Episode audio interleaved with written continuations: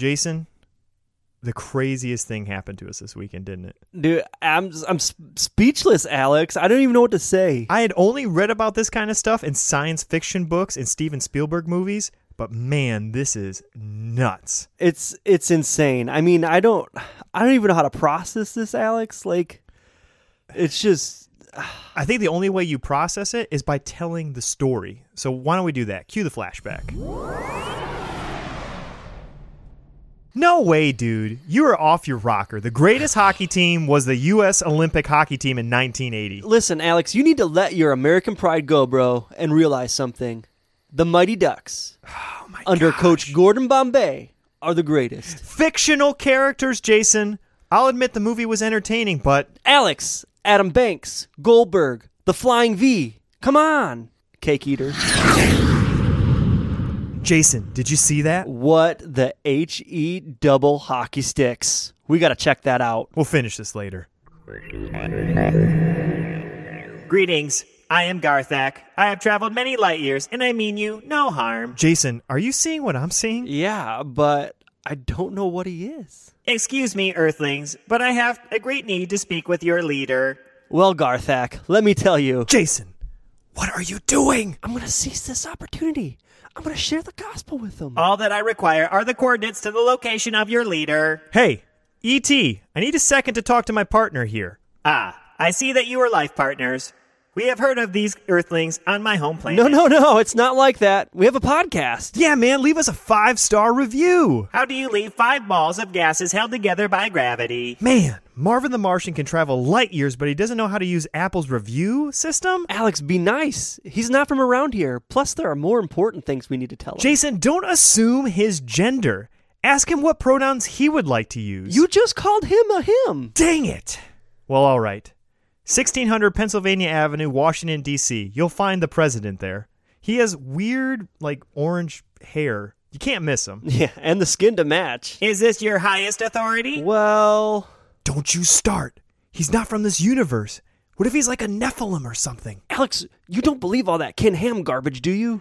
All the answers are in Genesis, Jason. We have wasted too many opportunities, Alex. We have to do this. What if there's a chance? Please, Earthlings, I must speak to your highest authority. It is a matter of great importance. The fate of our continuously expanding universe depends on it. Alex. I guess we have to.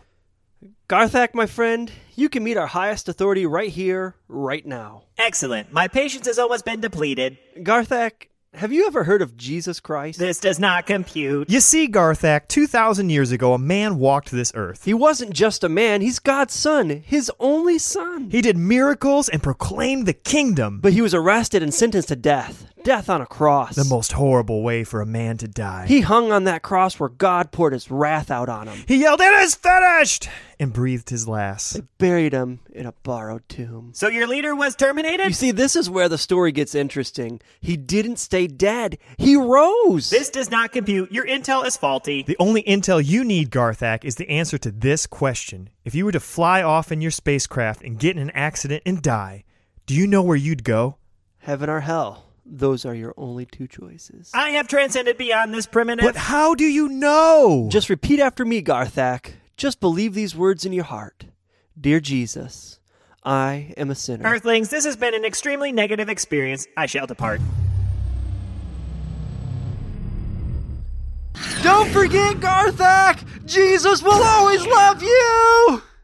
Alex, do you think we made a difference? Don't worry, I left him a little something to take back to his planet. Would you do? Filled his spaceship with gospel tracks. we are bound to reap some fruit from this harvest. This is not your pastor's evangelism episode.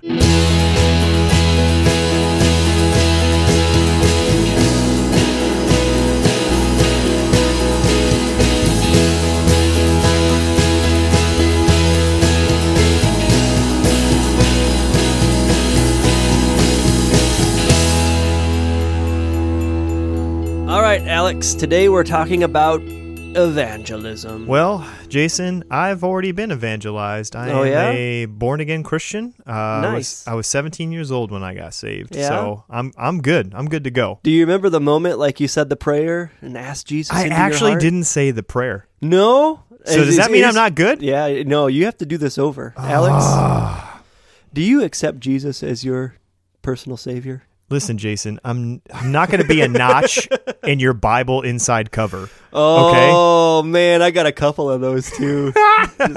Full names written in there. No, I, I think I remember specifically like the moment that that clicked in my head that I'm like, man, I think you know I, I want to be a Christian. I think I want to give my life over to Christ. And I remember walking out. It was it was a unusually warm September night. I walked outside and I laid underneath the stars and I said, Jesus, I need a savior, and I know that you're it. And then the rest was history. Oh, that's actually pretty cool. So it was a really nice night. I was like extremely young. Like three. I think we talked about it in my in our first episode. man, No, that was like- so long ago. I that was in it. July, dude. Yeah. Man. I think I was like five years old, and my dad like led me in a prayer in my grandma's kitchen down south. So this Oh, would have nice. been this would have been in July, like Fourth of July is when we go down there. And Okay. Yeah, we were my brother and I were watching Three Stooges, and somehow the deep conversation came up where my brother's like, "Hey, Jason, are you saved?" I'm like, "I don't even know what that means." You know Jesus? Do you want to be saved? Well, yeah, I want to be saved. And then my brother like yells, "Dad, Jason wants to be saved." It's almost like you got in trouble for something. I know it. Dad, Jason says he wants to give his life to the Lord. Gosh. But it's like it's insane because I still remember that conversation. I remember what my dad said, and I remember at like that point, like, all right, I have five, dude. That's Pretty insane. impressive. Very impressive. And then you know the sanctifying work of Christ in my life Yep. progressed as the years did. And Yeah, um, as as it as it all does to us, you know. Yeah, But we're talking about evangelism today, Jason, Yep. and we we basically in a nutshell in like 30 seconds shared both of our testimonies. But yeah, as we were kind of researching this topic and trying to find out more and trying to basically kind of get a gra- grasp on it because I feel like what the church does today and what the Bible says they may line up on a few things but then there's just some things that are just way out of perspective and way just messed up. yeah. You know what? Like, like Alex, most of like our shows, like there's always like it's on the top of my mind because somebody said something and it's like, okay, we need to dissect that. Yeah. And I was listening to it was either a Pastor of No Answers or maybe it was Don't Feed the Tro- Trolls with Joey Svensson on it. Yeah. And he was talking about there, and they were talking about hell. And this is not a hell episode, but he, well, he's an annihilationist. Yeah. Um, Or conditionalist, which is the other word they use, but yeah, I mean, but he doesn't believe in eternal suffering. right. And his reasoning is because he thinks that if people really did suffer forever, then Christians here on earth would be going like out of their minds doing everything they could to reach as many people as possible. Mhm. Like the thought of people suffering forever should be so terrifying to us that we should stop at nothing to reach lost people. And I'm kind of like dang, maybe he's right. Like I don't know. Like, what is? How do you feel about that? Well, I've I've talked with Chris Date, who runs the Rethinking Hell podcast, and I've listened to a few episodes, and they're it's a really well done podcast, and it definitely makes me think. But for me personally, I'm still a traditionalist as far as hell is concerned. I st- I, I believe that apart from Jesus, if you live, if you if you do not repent of your sins, you do not give your life over to Christ, you go to hell, and you suffer for etern- for eternity.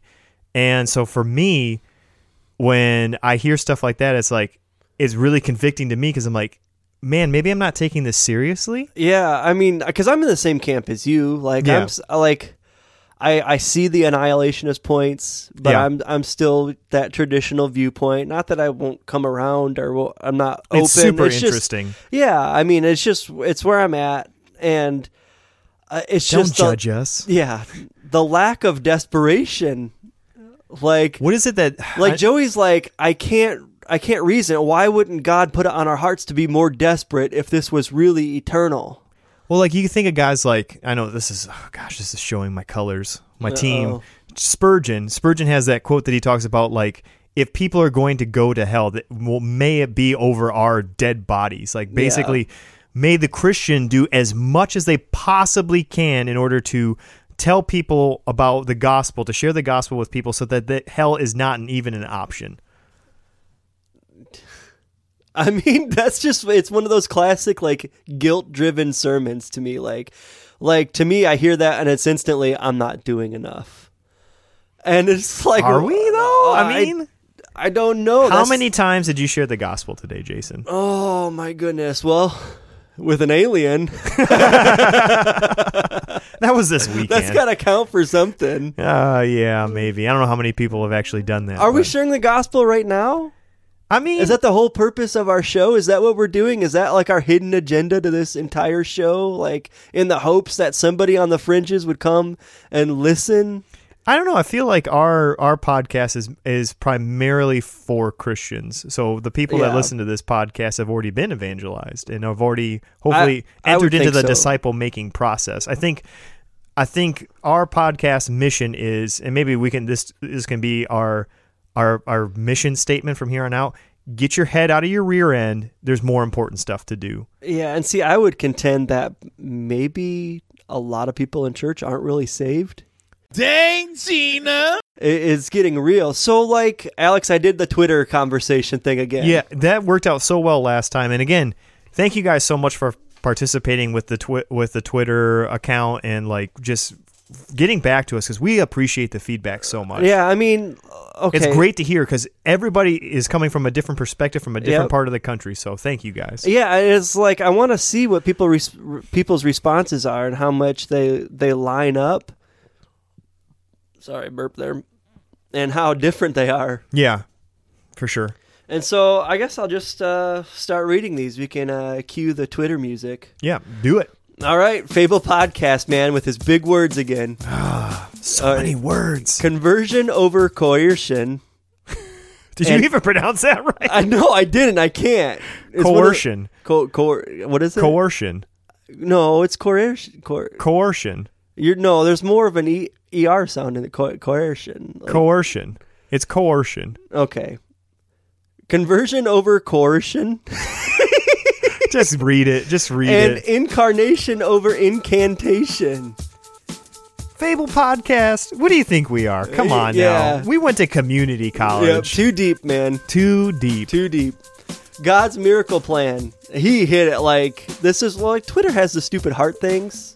So like there's no like. You have to I'm still learning Twitter, guys. You have Yeah. to like hit the heart. And I like I replied to this. I would hit heart like a thousand times if you could. It says when the Holy Spirit controls, the kingdom increases. When we're in control of hashtag evangelism, it's hashtag religious. Boom. Yeah, nailed it. For sure. Yeah. What else you got, Jason? Uh, the CXMH podcast. That's the Crossroads of Christianity and Mental Health. I just started listening to these guys. Fantastic. They just did an episode with Sarah Fader. Fantastic, Alex. You're going to need to check it out. okay. Um, they said best when done in a relationship randomly equals weird. Right? Uh, Okay. Church and Other Drugs says when done in a loving way, incredible. It can go south fast though. Probably wrong podcaster, your buddy Brandon. He says, hmm, the first word that comes to mind is obedient, which Brandon and I, like him and I, were like, we track the same. Like, I feel like just listening to their podcast, Yeah. like him and I are on the same page with a lot of things because that's the first thing that comes to my mind is obedience. So when I hear that guilt driven sermon, like, you need to be reaching more, Yeah. like, my first thought is, I'm being disobedient Right. And like it that, that strikes a chord with me. Uh, bros bibles and beer says i know what it's not going to make the western world and having them repeat a few lines. It's been a numbers game. Sad. Wah, wah, wah, wah. yeah that is something we will talk about more. And the inglorious Pastards left a cliffhanger for one of their upcoming Dun, episodes dun, dun. alex. Upcoming episode with zand saying it wasn't the intent of the great commission. Uh-oh. So, like, immediately, I want to know what this guy's take is on the Great Commission. Yeah, So, for sure. Look forward to that in a couple of weeks from the Pastards. Uh, method theology, Holly, she says, depends on who's doing it and why. Nick, um, at the Nick Mayer, um, he actually emailed us because he said 160 characters wasn't enough. Yeah. This guy's a youth pastor Okay. uh, down in Ohio, and he's and he, I'm just reading a part of his email. He says evangelism needs to start with a conversation and a relationship. Love, humility, and compassion is needed if you want to talk about faith with someone. We need to understand that in order to talk about faith, we must develop a relationship. If not, it will be a band aid evangelism that doesn't have any real, true impact. That's where I feel with a lot of people in the church is they've they've come in, Alex, and they've they've uh, they've heard the Romans Road, you know, and they've they've uh, initiated the sequence to join and become a member, you know. I'm not going to do the Pastor Al voice. Yeah, I was waiting for it. I was I'm wondering, not gonna do I was it wondering if you were going to insert a Pastor Al sound effect. I talked enough with Garthak the alien. But you know they're in there, but it's not like a true conversion. They've just become part of the membership, and that's exactly what Richard Jacobson was messaging us about on Saturday. Alex, Yes, I, He- re- I recall. My phone was just blowing up, and you guys were having your own little like powwow, and I'm oh, like, Oh, yeah. I need. I'm spending time with my family right now. yeah, Richard Jacobson, Love you, Richard. author of Unchurching and the Unchurching podcast. Great dude. And he left us a little, uh, a little bit here, and I want to read it. It says, Jesus said to make disciples, but we tend to make members. And membership is not the same as discipleship. Discipleship begins before conversion. Think about it. At what point did Jesus start calling his followers disciples? Yet, how long did they follow him before they made a profession of faith? Alex, you remember like like Jesus called everybody his disciples. Mm-hmm. Like a disciple is just a student. So Yeah. anybody who's following a teacher is a disciple. It mm-hmm. doesn't necessarily mean you're saved. Right. He says this is a huge reality that we know almost nothing about anymore. And add in the fact that many, could we say most, of the people in the congregation have never been truly discipled. Yet we're pressuring them to make disciples. That's like saying, I know we never got to the pool together, but I did lecture you about swimming, so go out and be swimming instructors. Can they even swim themselves? And if not, why would I think they can teach others to swim? Put that on your pipe and smoke it. Yeah, he says the short What's answer up, Gunner? He says the short answer is, I think we've got it all wrong. oh, and then Brandon Andress from Outside the Walls podcast left us an excerpt Man, lots from of- his book, man. Lots of people got lots to say on this topic. Yeah, so from his book Unearthed, How Discovering the Kingdom of God Will Transform the Church and Change the World. Alex, I want to read. He left like like eight paragraphs, and I can't read them all. You got one that's kind of like boom statement worthy. I think so because this kind of kind of ties in with what's being said across the board. Okay. And he is really devi- defining what the gospel is, and he's saying it's more than just this message of reconciliation. Hmm. He's saying the good news of the kingdom of God is the life of Christ. It is the parables of Christ. It is the teachings of Christ. It is the death of Christ. It is the resurrection of Christ. It is the defeat of sin and death by Christ. It is the rescue from the kingdoms of the world by Christ. And it is Christ bringing everything back to himself, including every one of us. I mean, what that implies to me is it's more than just the Romans road. It's more than just this canned conversation we have to make converts, Alex. It's more than just saying a prayer. Yeah, it's way more than just saying a prayer. It's an entire lifestyle, and it's going to happen not in a single instant, in a moment in most cases. There might be, for people, there might be like that point, like you said. Yeah. And like I said, like we both had like that moment. Like, yeah, if I had to date it, if I had to timestamp my salvation or the start of my salvation, Mm-hmm. it would be at this moment. But it didn't stop there. Like I'm still being saved Yeah. right now. Like And- when, like, uh, yeah, when Paul says, like, work out your salvation with all fear and trembling, like, that's, you're working it out. It's like, it's a continuous process. So, man, yeah. I think, And it- Brandon goes on to talk about like unity and this kingdom and how we're not of this world and and talking about all the division within church. Like he gets deep in there, man. And we're all trying to preach the same message, but we're all extremely divided because we all want people to come in our doors and give their money here and support our programs and You know what make that our sound- little lowercase kingdoms grow. You know what that sounds like? So we have we have these stores in Michigan uh, called Meijer, and I feel like there's always this unspoken rivalry rivalry between Meijer and Walmart. You think so? Yeah, it, definitely in Lapeer where I grew up, and it's almost and it's oh, I could see that in a small like in in Yes. It's like those are that's it. that's it. That's all you have is Lapeer and Walmart, and so it's like, well, if you love Michigan, then you go to Meijer, and if Yeah. you love low prices and stuff made in China, you go to Walmart. But it's like it's the same thing with the church. It's like how many people, how many outreaches can we do and snag as many people as we can to come to our church? And not every church does this. And I know, and I don't want to put all evangelical churches in this in this box because there are some that are le- legitimately like, man, this person got saved and they're going to a different church because they got plugged in. Maybe it's in their neighborhood or whatever great. I know pastors that are exactly like that. They have that mindset. They they are kingdom minded. They they don't care about numbers. They don't care about their con- uh, their congregation getting bigger. Yeah. They just care about man. This person has been entered out of the kingdom of darkness into the kingdom of light. Yeah. they rejoice. They don't want members, they want missionaries. Right. And like the whole point of discipling somebody is so you can send them out.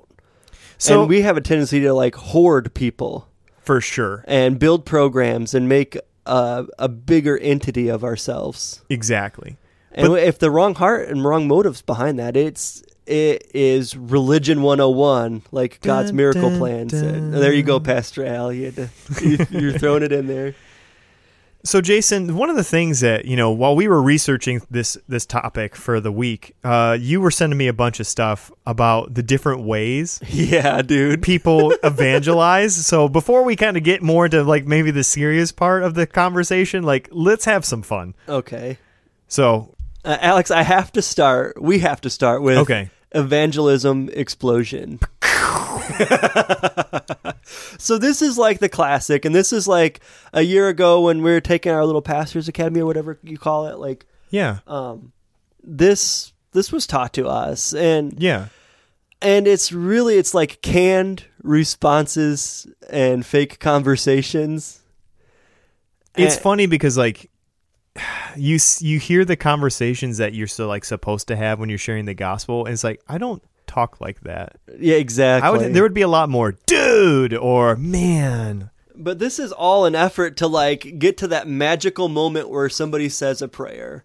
And like I don't want to knock this too hard. Like a canned response is better than no response. People have been saved through this. We've seen it in the prisons for sure. but it's so cheesy, Alex. All right, so it's like this little outline here. Question 1, Alex. Yeah. On a scale of 1 to 10, if you died today, how certain are you that you would go to heaven? Yeah, maybe like a two.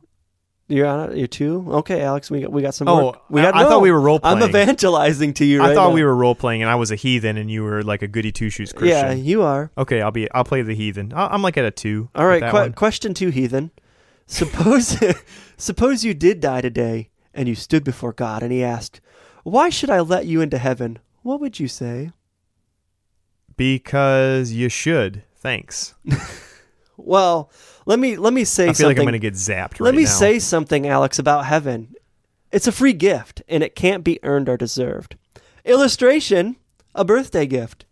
It's not like your birthday. What did you do to get born? Nothing, right? Well, what about your mom? She went through labor to have you, but you did nothing. Yet on your birthday, who gets presents? You did not earn them and can't do anything to deserve them, but you got them. They are free gifts. Romans 6:23, Ephesians 2, 8 through 9. And at this point, you be evangelizing the cloud of dust that I've left behind because I ran away from you because you sound weird. I mean, like obviously you wouldn't say it weird like that, but Yeah. it's just these like canned responses. Like, man is a sinner and can't save himself. Illustration: You, an Olympic swimmer, are trying to swim to Hawaii. like you've got like all these canned illustrations, which you know are led by Bible verses. My favorite would be this one: Jesus bridged the gap. Illustration: Use your fingers and create a gap. like a peace sign. and then as you say the illustration, you're Jimmy was off the hook. you're supposed to close the gap. so you take your peace signs and you squeeze your fingers together. I can smell the mozzarella on that approach. Oh, Oh, goodness yeah. gracious. Uh, you know, but it all gets down to does this make sense to you? Do you remember what you said when I asked you the second question? You said dot dot dot. Who are you referring to in that sentence? And then in quote in uh, parentheses, they will admit that they were referring to themselves. At which I would be quick to say, Me too. Me too. I was just like that myself, and all I did was pray a simple prayer to transfer my trust from myself to Jesus Christ. And that's it, Alex. That's that's the moment. That's when we would consider somebody saved. Well, they gotta they gotta say the prayer. They yeah, they have to say the prayer, but now they're official member of the church, and we just plug them in, you know. And if they have that in the back of your Bible. Yeah, And yeah. then- oh, yeah. I'm definitely. I, I'm putting that as a notch in my belt. And you know, if they have no discernible talent, we'll just put them in the parking lot. Oh, for parking lot ministry, Wow, right? low blow. that was on uh, Babylon Bee. So that's, that's, that's not me. Love that website. But right, I mean, there's something about these canned responses to me that's just completely unloving. Right. Exactly. You don't know where these people have come from, It's like, or I like, you just automatically assume maybe. I don't want to get into this too much because we'll probably get into it afterwards. Like because of maybe the way somebody looks, that they may not already be oh a Christian. my goodness, Alex! I've gotten that Yeah. a couple times. Like, how could he be a Christian? He has long hair and he plays an electric guitar. Yeah, we'll get into No joke, dude. We'll get into that in a little bit because I got I got Yeah. some funny stories, but I mean that's just one of them. That's evangelism explosion is Mm-hmm. what that's called. It's been around since the 70s, I think. I mean, if you're if you grew up Baptist and they taught an evangelism course, this is what you got. Yep. I mean, it's just it's classic. We're gonna do 16 weeks on evangelism. Is just memorizing this skit. All right. We researched the methods and there are so many different methods and I think we need to go through these. Okay. Because like just just bear with me people. Okay. Just what do we got, Jason? All right. There is open air preaching. Oh yeah. So this uh, is your classic Charles Spurgeon. DL Moody. Yeah. Okay. We always hear the stories of, of Moody, and he'd be like in a busy, crowded street, and he'd take his hat off and like set it on the ground and just look up at a tall skyscraper. yeah. And a crowd would gather, and they'd all be looking up, and then he'd pick up his hat off the ground and start preaching the gospel. gotcha. yeah, that, that's like the the ultimate Jesus juke. Like, but people got saved. I'm not. I'm, They we're did, Not, we're yeah. not dogging it. All right, Alex, there's door to door preaching. Non Christians love this, by the way. You ever do some door to door preaching? No, I never did that. Um, but I've run into many Jehovah's Witnesses Yeah. that have done that to me. There's the classic evangelizing through a sermon. Yeah, not. That's honestly that's one of the way. That's one of the one of the many stepping stones to that to where I got to be a Christian was through Yeah, that. I think I think me too. Like, I, I say I was saved at five. I probably didn't hear the gospel until I was 27. Oh wow! Like, dude, and I was like, seriously, you get caught up in church and you just go through the motions of it, man, and you just get plugged in. And you're teaching classes and you're doing all these different things and you're volunteering at VBS and you're at church four nights You know a all week. the stories. You know all the stories, you know everything there is, but you can do all that and still not have a single clue what the gospel is. Agreed. And like I can honestly say like I think Jesus saved me. Like, I think I think I was saved when I was 5. And I think this is just all the part of the process of of God like conforming me to- sanctification. yeah, exactly, to the image of Jesus. Because now you can help people who used to be in your situation for Yeah. sure. Yep. There is lifestyle evangelism. Okay. This is an approach to evangelism characterized by somebody demonstrating their faith by their actions and hope that people around them will be impressed with how God affects that person's life. What is that? Saint Francis of Assisi or whatever. What's that guy's name? Like, preach the gospel and when necessary use words. Yeah. Fra- I always think of uh, our one pastor friend who calls him Saint Francis. He's a sissy or something. He always changes his. Oh, cheesy. yeah. Um, friendship evangelism.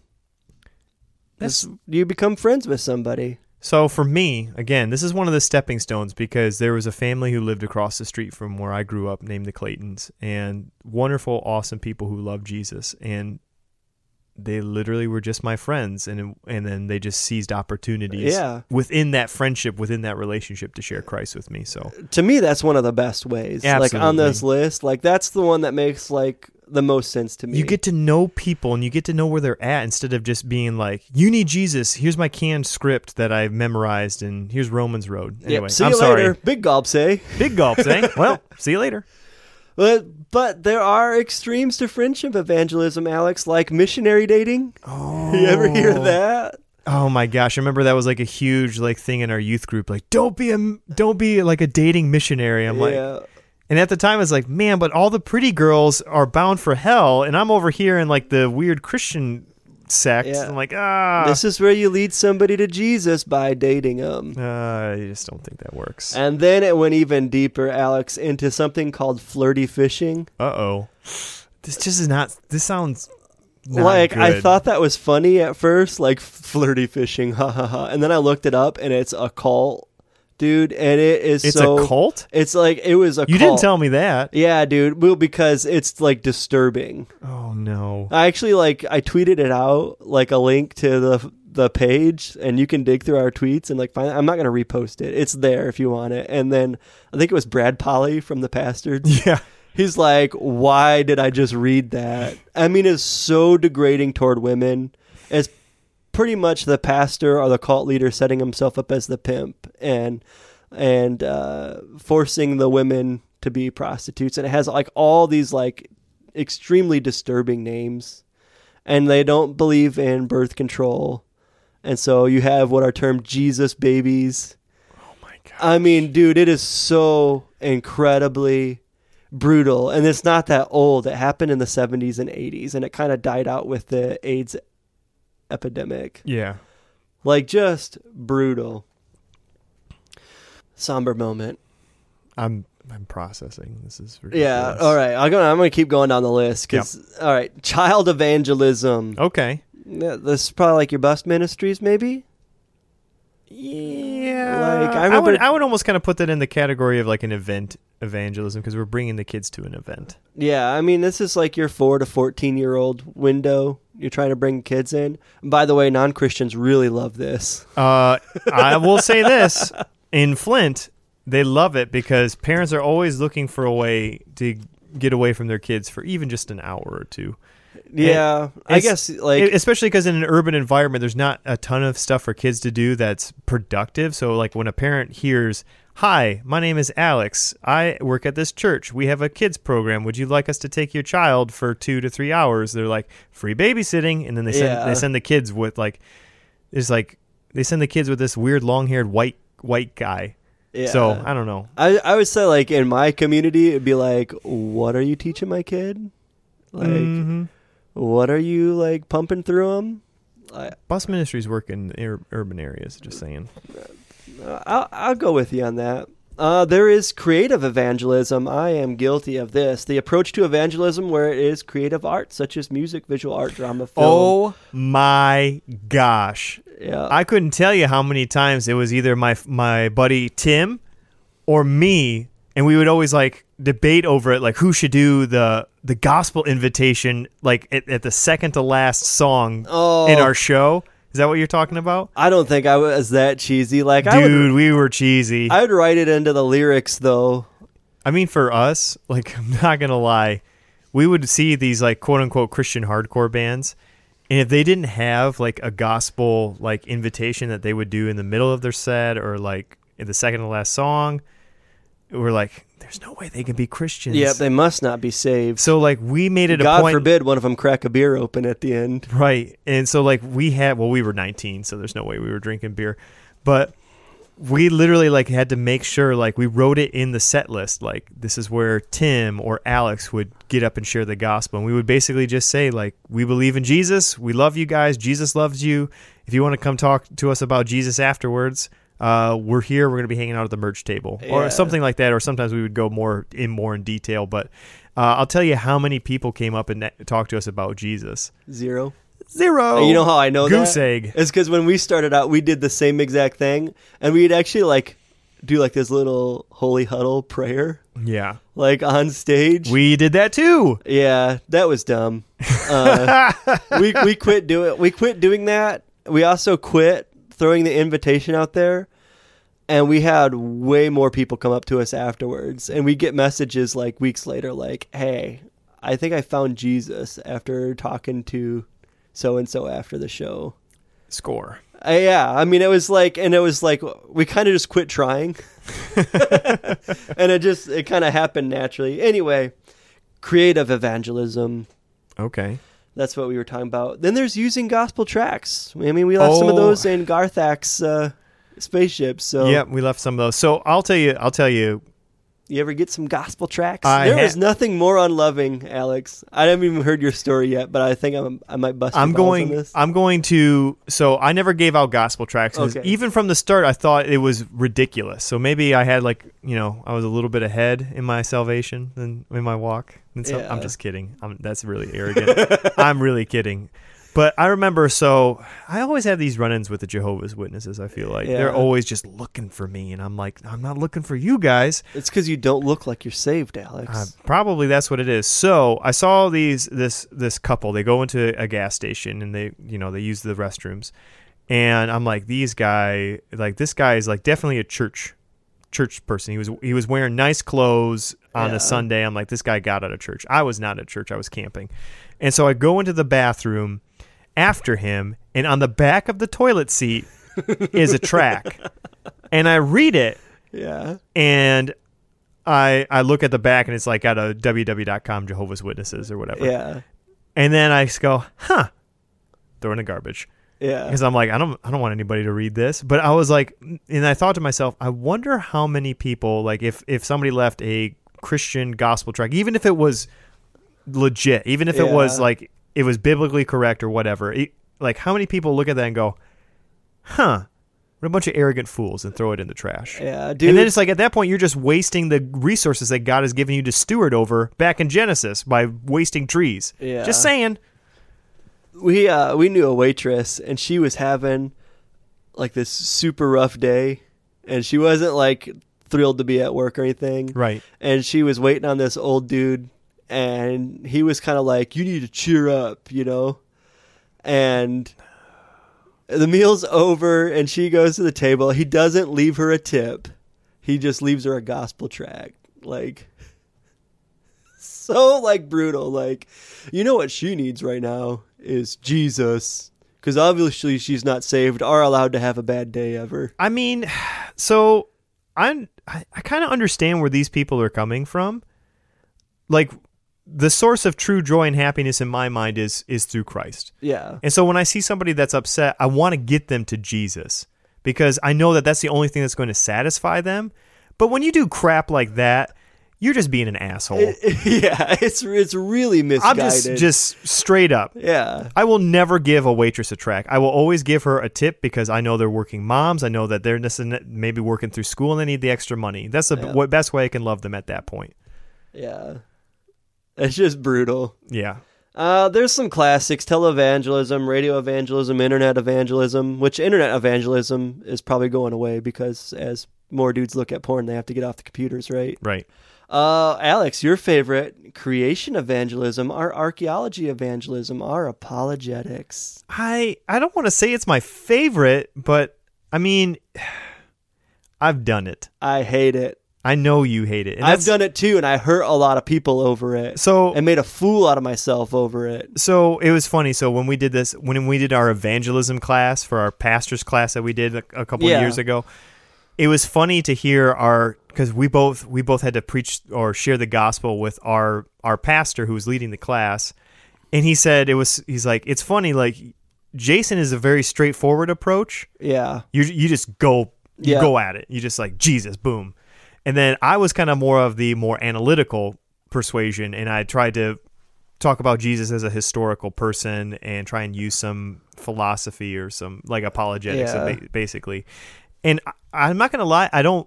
I'm not gonna solely use that that you know uh, method, but I kind of like it because I don't, it's almost like a kind of validating for me like what I believe is true and here's some historical facts and like you can't deny the facts said heathen so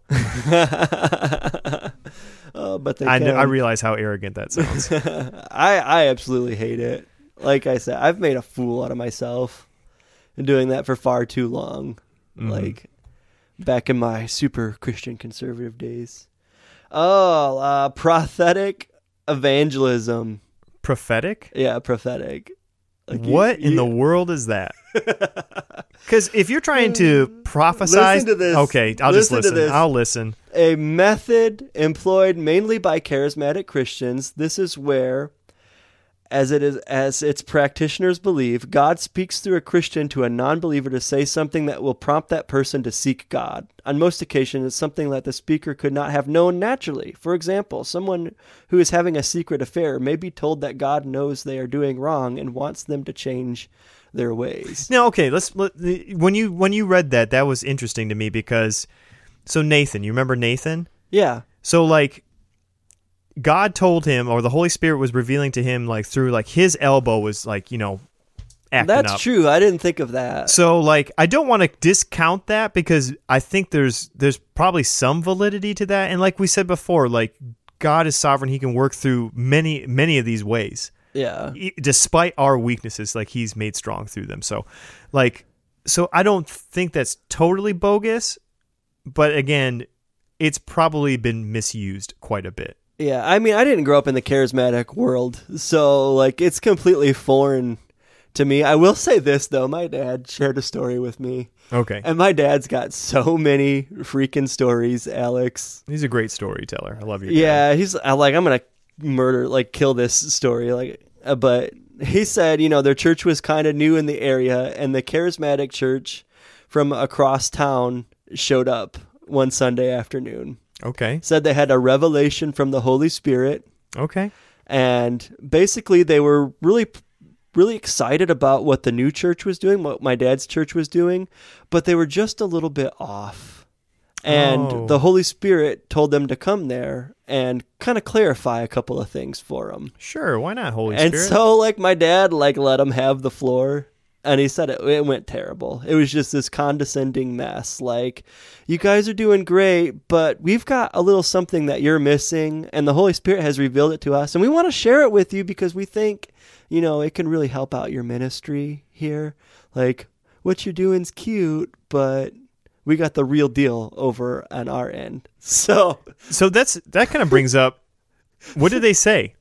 I don't know exactly like i don't know exactly what what Oh my god. my dad's church was missing. I do know that a few You guys are missing a drum shield. that uh, Oh. we didn't have drums back then. Eee, still sinful.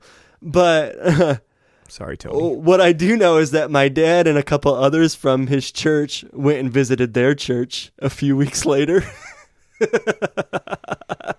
so they were having this community event and my dad shows up and he goes, "Well, you see ever since you guys came to us, the the Holy Spirit's really been working on us."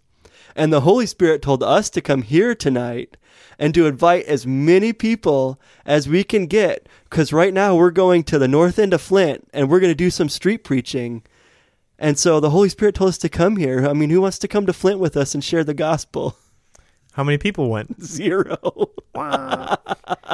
So that's another. That's so, another, like, my dad said he would never do that, like, these days. Like, oh man, that's pretty, like, I can picture a couple of guys at our church doing something like that. I feel like that's something that's not mentioned in the methods, maybe. And I don't know if we got into it, but like, like between denominations, evangelism, like. Oh man, like they don't believe the same things about the Holy Spirit as us. so we Oh, need to we need to evangelize. They need to hear the real gospel, or like, man, it's just it's just too bad that they're Presbyterians. Sorry. It's too bad that they have musical instruments. oh my gosh, Like that was a big one for me, dude. I thought we were the only church in the county going to heaven. I'm I'm dead serious. There's Alex. I've met guys like that. like I thought we were the only our church of 350 and decreasing. What you guys only use the ESV? Nah, KJV. You guys must be going to hell because you're using that perversion. No joke. Heard that. Yeah, dude. So messed up. I was like, even the other churches of the same belief in our area, I was still like, you know what? They still have like this and that and that wrong, and so and so did this. There's no way, dude. I was con- conservative Christian, legalistic, hardcore, and like we're gonna get we're gonna do an episode on that in in a couple of weeks, Yeah. and because I like I still have some of these legalistic tendencies, Right. but Well, Jason, can we take a break real Yeah, quick? we need break. to take a break. Hey guys, this is the break. I hope you guys are enjoying the evangelism episode. And if you've done one of those methods before, we don't think you're a sinner. We just think you maybe need to not ever do that again. You're definitely a sinner. Oh my gosh, Jason. You know who's a sinner, Alex? What? You. Why? Because last episode you read a five star review of Lego Guy 86 or something, and you totally made it up. I did. I went to read the reviews. But- I'm like, that jerk made up a fake one. Yeah, I did. It You- was. It was. deceiving liar. Well, I mean, I'm not. I'm just. I'm just doing what every other pastor has done to buy reviews and get their books on. Fudge you- the numbers. Yeah, just fudge the numbers a little bit. But anyway, for real though, Jason, right now we do have one new five star review, and it's not from Lego Builder 86. Okay. It's from Christian Alcoholic. He says this Who needs pastors? Uh, this podcast is a great reminder that pastors don't have all the answers and are the only ones who should have a platform to speak on the church and Christianity. A great podcast done by two honest dudes that just happen to be Christians. Highly recommend. Oh, thanks, guy. Like, Thanks, Christian Alcoholic. yeah, that's like really nice. Yeah, I mean, I I appreciate pastors, and but I also appreciate the fact that like we have this platform to speak, and like that you guys, the listeners, listen to us, and you give us feedback like this. Like this is this is this means a lot to us. It really does. But Jason, you know what also means a lot to us? What? What people did for our last episode that we recorded. Oh, our our episode on the Flint local. Yeah, man. Like, first of all, like That was the one I've heard like the most feedback from. by far, like stat wise, it blew everything out Broke of the all the water. records. It did. It broke. It like not broke them. It blew them away. And I'm I'm so like thankful for that because it's such a positive show. Yeah. Like I'd be like kind of like sad a little bit if we had like a super negative show that was just like killing it. Yeah. But this was super positive show. Yeah. Actually, so Joel, if you're listening to this, he was on our show last last episode. Thank you so much for recommending my mangs. Did you get it? Yeah, dude. Oh my goodness. Shauna and I and Ada, we all went out to. We, I was like, you know what? I want to spend the you know early or late late morning up at uh, the Flint Farmers Market. We're gonna get some produce and we're gonna get some lunch there. And we went to Mamangs and we got the pho. Yep. And the pho was pretty. I'm not gonna say it. I was gonna say a, a cuss word. nice. It was. I'll, just say this. It was awesome, and then- and I I realize now most of you are probably saying in your head the f word. But, yeah. But it was it was really awesome. So If you live in the Flint area, you go to my go. mangs and get yourself a bowl of the pho. It's really yeah, awesome. Jess goes nuts for it, dude. oh yeah, and uh, Ash was working that day, Yep. so we talked a little bit. Yep. Ash from uh, Flint uh, Flint City Derby. And the band cheerleader Oh, to that's tie right. to tie in with our Flint local episode. Oh, she even's like, oh, I saw you guys recorded with Joel. I was like, yeah, you gotta listen to it. And she's like, I will. Yeah, so if you're not from our area and you want to know about our area, like you, the stories that Joel tells, you need to listen to it. He talks about punching Nazi white supremacist skinheads, Yeah, like who would come to shows doesn't get any more punk rock. and try to have these beatdowns, and it's just like it blew my mind. So you have to listen to those stories. Absolutely. Well, you ready to get back into this episode? Yeah, let's do it.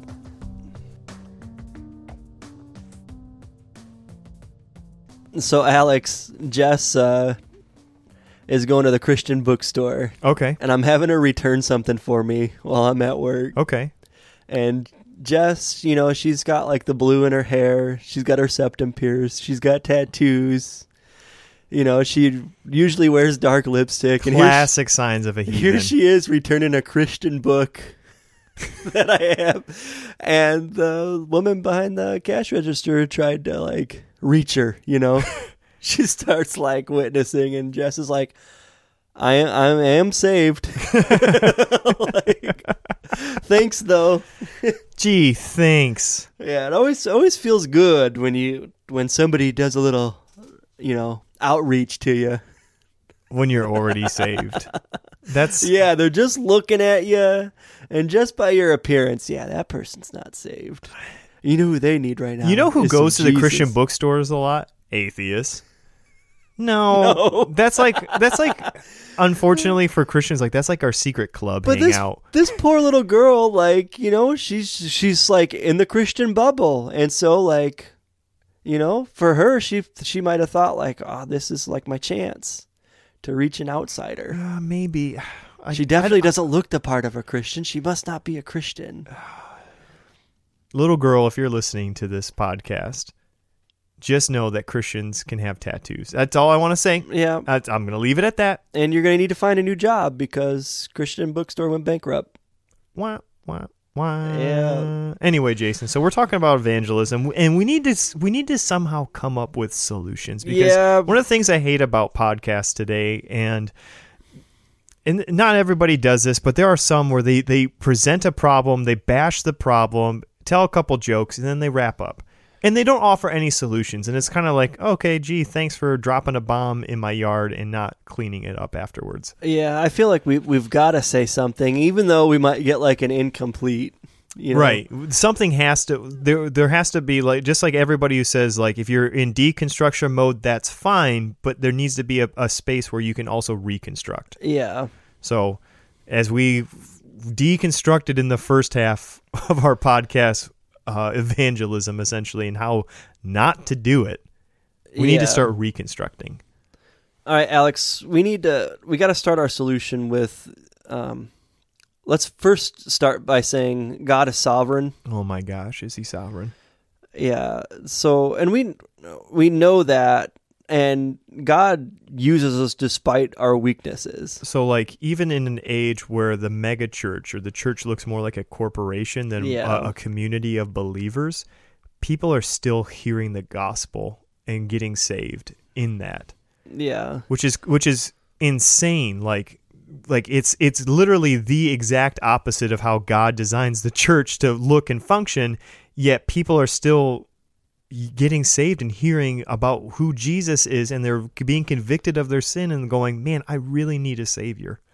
Yeah, and I struggle with that. Like I fight in my brain all the time. Okay, are we building God's kingdom or are we building our lowercase kingdom here? Because this outreach activity looks like garbage to me. I mean, we've had some garbage outreach activities in the in the past. Yeah. I mean, things like I think uh, oh man, this is brutal. We did a fashion show, Alex. Like way back in the day. And our pastor, one of our pastors, he was there and he was going to have this little gospel moment at the fashion show. He said he wanted to flip tables the moment it started. It was so bad. It got so out of hand. He said it was absolutely brutal.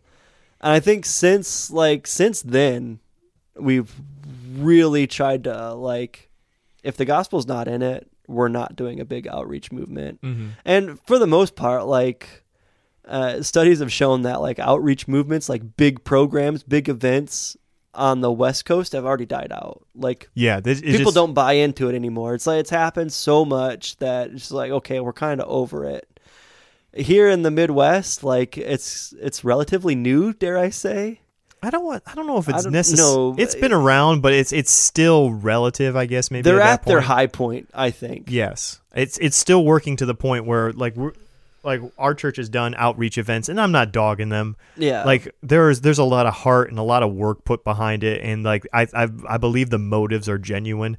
yeah. But there's also been I've seen churches that have done just the most awful, awful outreach events, and like trying to get people in the doors is like the it's the stupidest thing. Yeah, and I would say that to me that that first advice I would have is like, okay, this this looks selfish on the surface.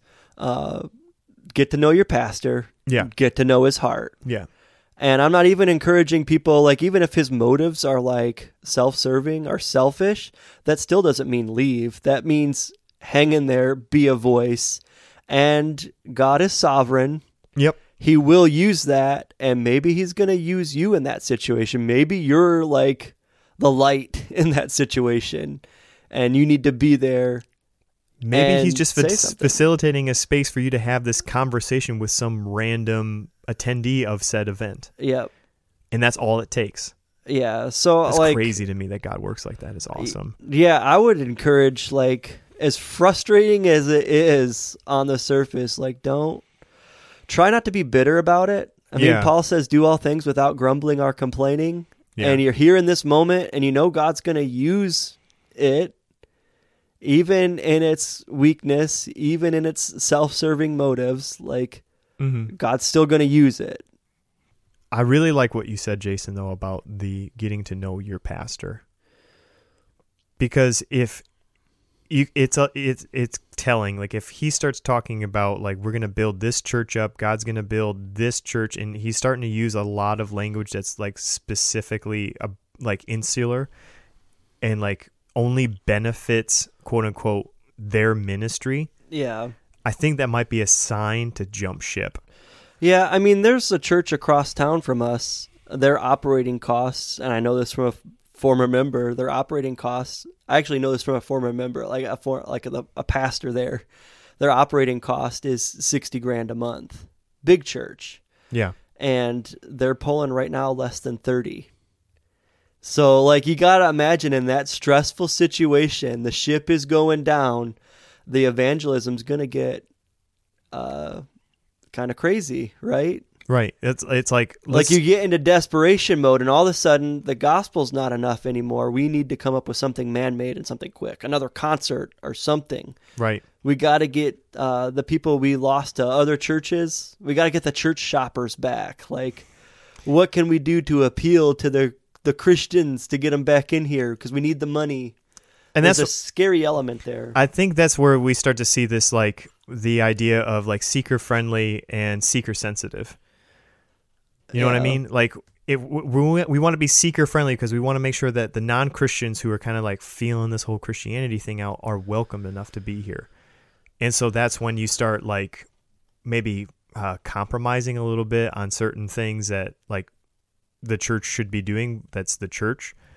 Like, I know this is going to sound super awful, but like, uh, I had a buddy of mine. He was he was he's uh, he was talking about his church that he was he was going to for a while, and they were kind of like, yeah, still not kind of like feeling it, whether or not. And they instead of doing uh, like sermons and actual like worshiping Jesus through song and other facets, they had a game show yeah and it's like they play games and stuff. It's like okay, I understand like those things have their their time and space, but like if the church isn't gathering together worshiping Jesus through song, through the reading of scripture, through giving, what the heck are we doing?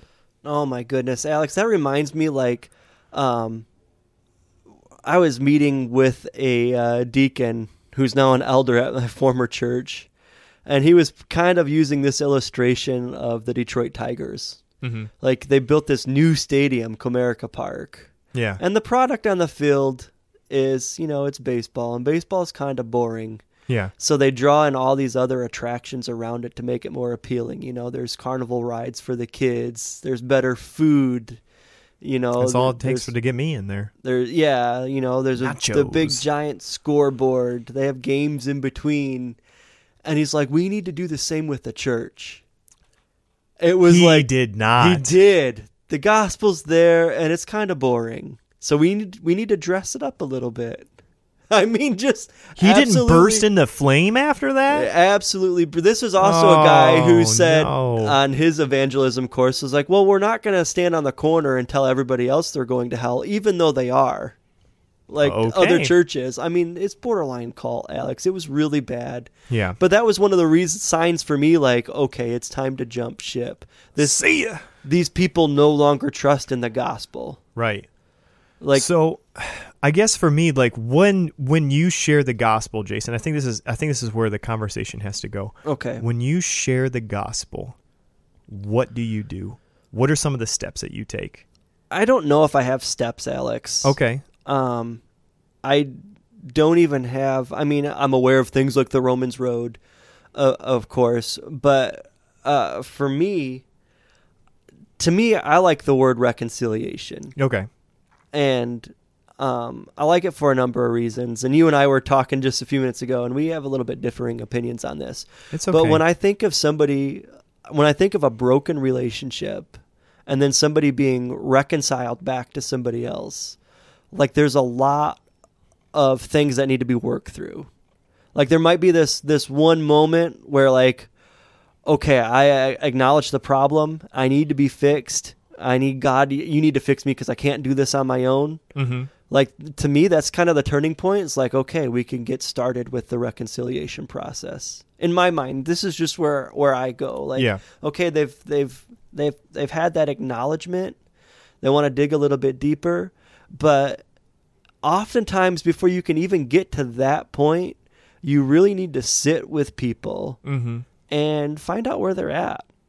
Yeah. like what bothers a lot of people are church hurt like a ton of people so like you need to sit through and like wade through that and like There's there's even like the bad name that Christians have right now. Like I'm not gonna lie to you. like- christians have a bad name alex Yeah, uh, yeah. I'm not gonna lie to you. It took me. um I had the last person I shared the gospel with, and like le- legit, I'm, I'm pretty sure I just like, basically said like, you need a rescuer. You need you need Jesus. I just I just felt it on my heart to say that. I didn't say it to this person in the first moment I met them. yeah It was after six months of knowing them. yeah see it takes time It takes time because I had to learn their story. I had to learn where they were coming from.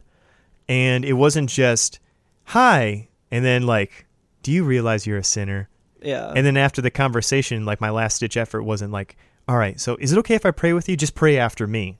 yeah I, Dear Jesus, I'm a sinner.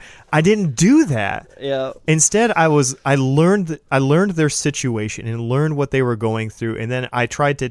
I don't want to say tailor made the what I said next to them. I honestly feel like it was the Holy Spirit convicting me to say these things, yeah but like it was.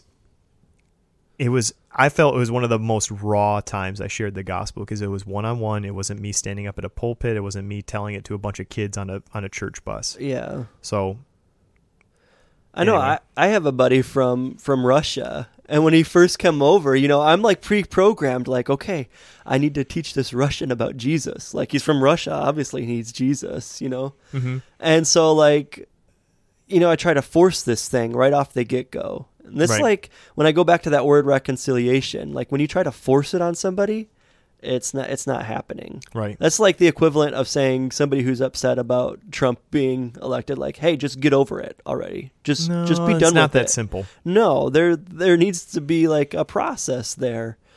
Like you can't just expect people to just change on a whim. hmm And even if they like say, "Okay, yeah, I need to get over it," or like, "Okay, yeah, this is really eating away at me a lot," I can start processing this. Yeah, like you, you gotta leave space for people. So my buddy from russia like i i come in with all these canned arguments. This is way back when he first started coming here. But since then we've had so many conversations i mean deep and late conversations about Just planting seeds, planting seeds, It's hoping not to land even- on that good soil. it's not even really planting seeds alex it's like you know i had to learn God will give the increase, Jason. I had to learn about Eastern Orthodox like traditions and religion because over there in, in Russia where he's from, church to him is a whole lot different than it is for us over here.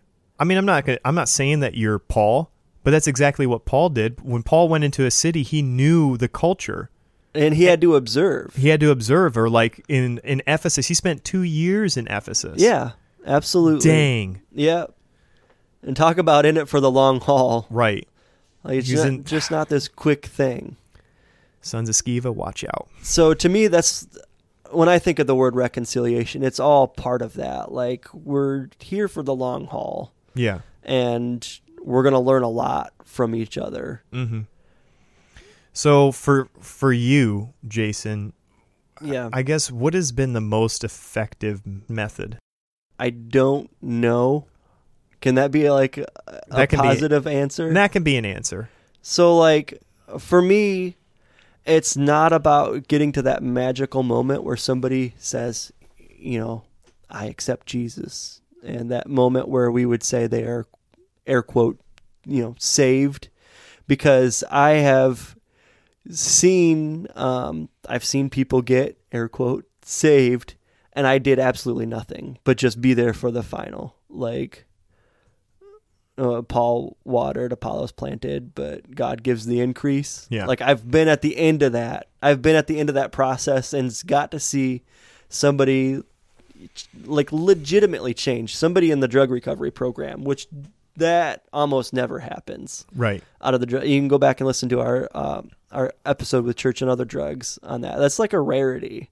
But I was there. I preached a terrible sermon, awful, and I mm-hmm. saw this guy get get saved, like legitimately. And I've I've been going to the program for three years now, and he's still there, and he's just an amazing person. Graduated That's out incredible. program. But I think that you, To you you you bring up a good point. If I can interrupt, okay, like I think it's incredible that people think they need to have the canned script memorized or they need to have the apologetics nailed. It's not you. I mean, it's not you at all. And like going back to your point that you said before, like God is sovereign. God is in control of, of, of this thing. And the fact that you think that because you preached like you you even said like you preached probably one of the worst sermons you've ever preached. Yep. Not that great, but somehow God used it. And you just got to witness it. You got to witness God work through your weakness. It's Yeah. incredible. Yeah, so like going back to your your question, Alex, like for me it's when the person that I'm speaking to can repeat back to me my worldview. Yeah. And not whether they believe it or accepted it, but when I when I have enough intel from them Yeah. like they they know exactly what I think about this. That's the point where I feel comfortable with saying, you know, obviously continuing the relationship, but saying, okay, they've they've heard the gospel from me, and however God decides to use it or whatever happens with it, happens with it. Mm-hmm. And sometimes that conversation, those conversations can be really long and drawn out. And it's incredibly hard, almost impossible to discern whether somebody is genuinely saved right off the bat or not. Right. I even hate making that judgment call, period. But I what I do know is to the best of my ability, to the best of my understanding, which Alex, there are lots of holes in my theology. Lots of holes. Mine too. But I'm saying what I understand at this moment, right here, right now, did I convey that to where the other person understood it? And if they say yes, then I feel comfortable uh, with myself knowing, well, at least I got out and uh, explained everything to the best of my ability, where they can more or less repeat my worldview back to me. Mm-hmm. I consider that I would consider that a success. I mean, in a sense, I mean, it, I know we don't like to sometimes hear these words, but you literally were being obedient in that moment To the best of my ability. to the best of your ability. And I'm not saying I have all the answers. or No, I got no, no, right, no, no, or my no. I'm opinions not- or viewpoints won't change down the road. Or Right, but in that moment, you were being obedient with a with a heart that was honest and sincere. You you said, "I I have I have this Jesus thing inside of me, and I have to I have to share it, whether that's however that is." yeah, I need to share it because if if I really believe that Jesus is my savior and that he is the only way, then there's a lot of people around me that don't know him. yeah, And so whether it's through my weakness, like it's always going to be through your weakness. It's Always. it's never it's never going to be like, man, I nailed that sermon. yeah. It'll never be a strength for you. It, it will It never just- be. It'll just it'll and it'll be those weird awkward moments. Like it for me, it was literally like I'm sitting uh, in a public area, and this person asked me, "Why do you think God is good?"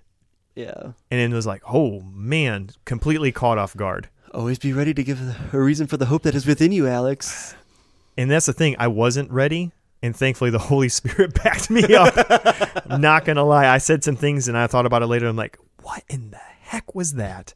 Yeah. Had to be Holy Spirit.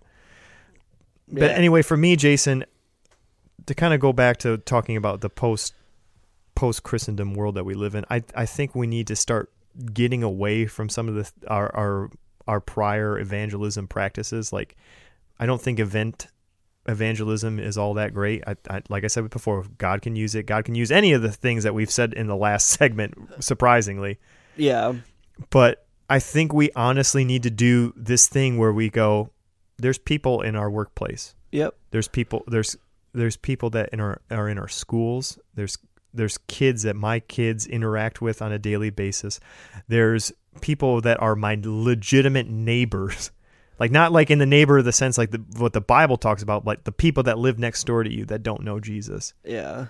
What are we doing to tell them about Jesus? What do, and that might start off with, "Hi neighbor, here's a conversation. Here's some cucumbers I grew in my garden. I have some extra cucumbers." Whatever it is. Oh, food is like the ultimate love language. Yeah. Too. Like take food to people in any situation, and more times than not, it'll work out for your benefit. and even if even if like they have an allergy to it, yeah.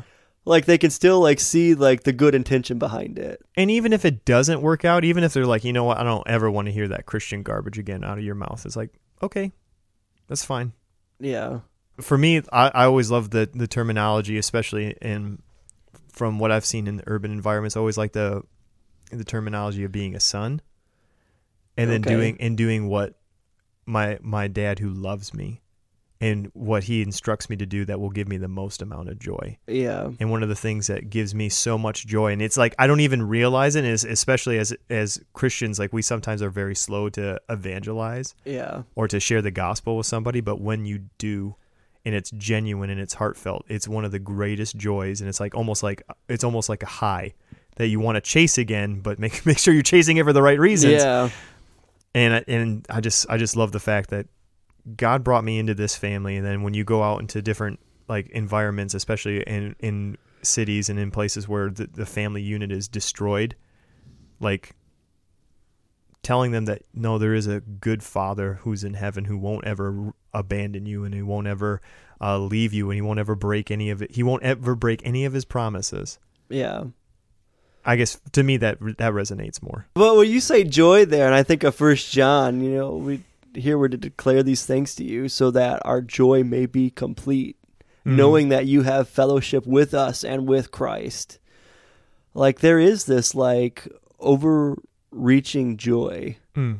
that you get um, from sharing Christ. I mean, Paul said, "How beautiful are the feet of those who preach the gospel."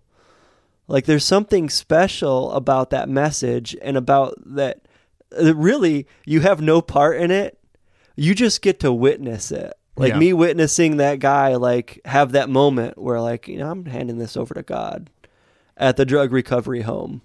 Like, I got to witness that, and I, I was terrible, like a terrible sermon, but yet I got to witness God working. And there was this like this level of joy and excitement that's like, man, I want to witness this more. Like I want to I want to see God work at this more. Like salvation's a miracle. Like this Mhm. this guy just like gave his life over to another guy who died 2000 years ago for him. Right. Like that's that's crazy. It's incredible. It is incredible. Evangelism, Jason. This is the episode we have created. So yeah. There's one more thing I want to do before Okay. before we close. Um, if you're a, if you're a person out there who doesn't know Jesus, uh, just if you could bow your head, close your eyes, put your hands together, and just repeat after me and say these words in your heart. Dear Jesus, I'm just kidding.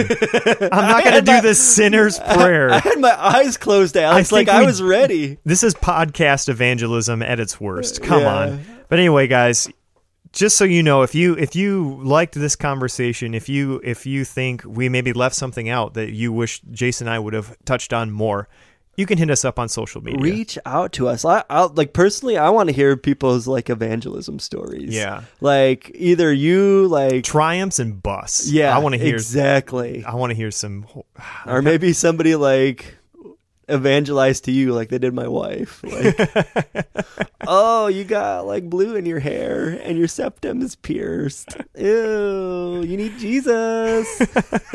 anyway, guys, we're on Facebook, we're on Instagram, we are on Twitter, and then don't forget, we also have uh, a website, notyourpastorspodcast.com. Jason, you just posted another thought, yeah, a minimalism thought with some great pictures of before and after uh, your tornado of mi- minimalism Oh through my your house. goodness! Yes, it's still going. Your house through. looks great, dude. by the way. Thanks. So we love you There's guys. Um, no, I was gonna say uh, over the next couple of weeks, I'm gonna be hitting mental illness pretty hard. yeah, I've already seen it happening on our on our Twitter account. Yeah. So you'll be getting that through our podcast here over the next couple of weeks. So But we love you guys. Again, thank you so much for listening to us. And Jason, you got to tell the people the best way to share the gospel. always keep your stick on the ice. That's right. No labor is in vain.